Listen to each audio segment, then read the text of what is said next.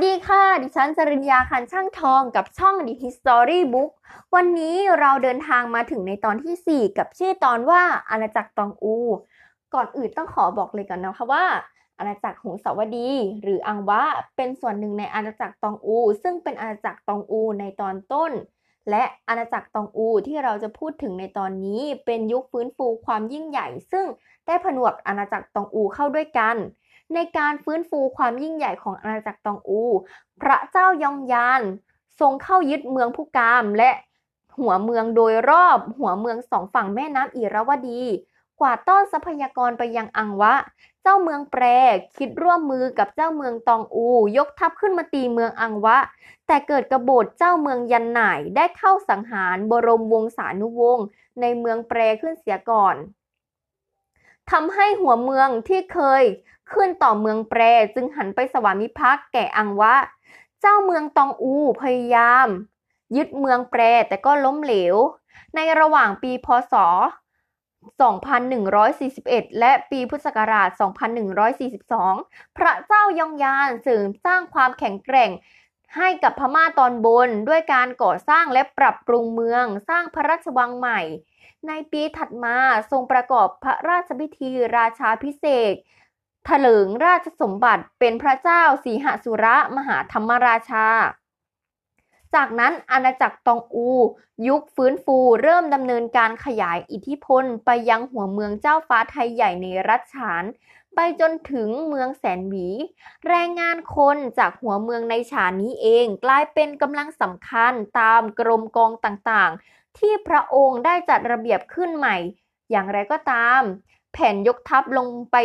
ตีเมืองแปรของพระองค์ยังไม่ทันรู้เรื่อง ก็ทรงเสด็จสวรรคตเสียก่อน หลังจากที่พระเจ้ายองนานหรือพระเจ้าสิหสุระ ทรงสวรรคตพระราชโอรส พระเจ้าอโนเพลูน ผู้สืบทอดพระราชบัลลังก์ดำเนินรอยตามพระราชบิดา ทรงรวบรวมอำนาจดินแดนพมา่าปราบปรามเมืองแปรและเมืองตองอู ครอบครองดินแดนตอนใต้ ยึดทวายคืนจากอายุทยา ทั้งยังยกทัพไปปราบปรามอาณาจักรล้านนาที่หันไปสวามิภักดิ์แก่ราชสำนักอยุธยา ตั้งแต่สมัยพระนเรศวร เมื่อพระเจ้าอโนเพลูนสถาปนาอำนาจในเมืองเชียงใหม่ได้สำเร็จในปีพุทธศักราช 2158 ก็ได้กวาดต้อนเฉลยศึกล้านนามายังพระโคเป็นจำนวนมาก ครั้นในปีพุทธศักราช 2165 ราชสำนักที่อังวะยังส่งกองทัพผ่านเชียงแสนไปตีเอาเชียงรุง้ง และ 12 ปันนาได้สำเร็จอีกด้วย ถือได้ว่าเป็นกษัตริย์ตองอูยึกฟื้นฟู สามารถขยายขอบเขตพระราชอำนาจได้ยิ่งใหญ่ ใกล้เคียงกับยุคพระเจ้าสิบทิศขาแต่อยุธยาและล้านช้างเพียงเท่านั้น ส่วนความสัมพันธ์ระหว่างอาณาจักร ตองอูยุคฟื้นฟูกับกรุงศรีอยุธยานั้น แม้ยังเป็นคู่ที่มีสงครามกันอยู่ แต่เป็นสงครามขนาดเล็ก เพราะการโยกย้ายเมืองหลวงขึ้นเหนือไปยังอังวะทำให้ศูนย์กลางอำนาจของพม่าอยู่ห่างไกล รัฐคู่สงครามอย่างอยุธยา ความต้องการรวบรวมอำนาจของชนชั้นนำพม่า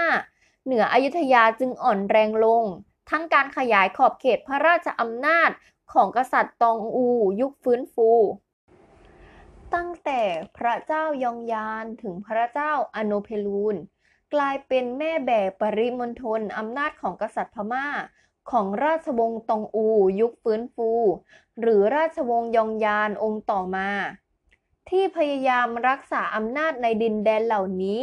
และไม่ได้รวมเอาอายุทยาและล้านช้างไว้ในเขตพระราชอำนาจดังกล่าว โดยนโยบายนี้เองเป็นปัจจัยหนึ่งที่ทำให้อาณาจักรดำรงอยู่ได้กว่าถึง 150 ปี ซึ่งยาวนานกว่าอาณาจักรตองอู ยุคในสมัยพระเจ้าบุเรงนองที่มาก่อสงครามขนาดใหญ่กับอยุธยาจนทำให้สูญเสียกำลังและทรัพยากรเป็นจำนวนมาก แต่ ในอาจาจักตอน ตั้งแต่พระเจ้ายองยานถึงพระเจ้าอโนเพลูน กลายเป็นแม่แบบปรินมณฑลอำนาจของกษัตริย์พม่า ของราชวงศ์ตองอูยุคฟื้นฟู หรือราชวงศ์ยองยานองค์ต่อๆมา ที่พยายามรักษาอำนาจในดินแดนเหล่านี้ และไม่ได้รวมเอาอายุธยาและล้านช้างไว้ในเขตพระราชอำนาจดังกล่าว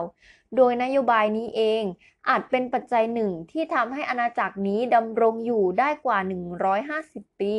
ซึ่งยาวนานกว่าอาณาจักรตองอูในยุคตอนต้นในสมัยพระเจ้าบุเรงนอง ที่มักก่อสงครามขนาดใหญ่กับอยุธยา จนทำให้สูญเสียกำลังทรัพย์ และกำลัง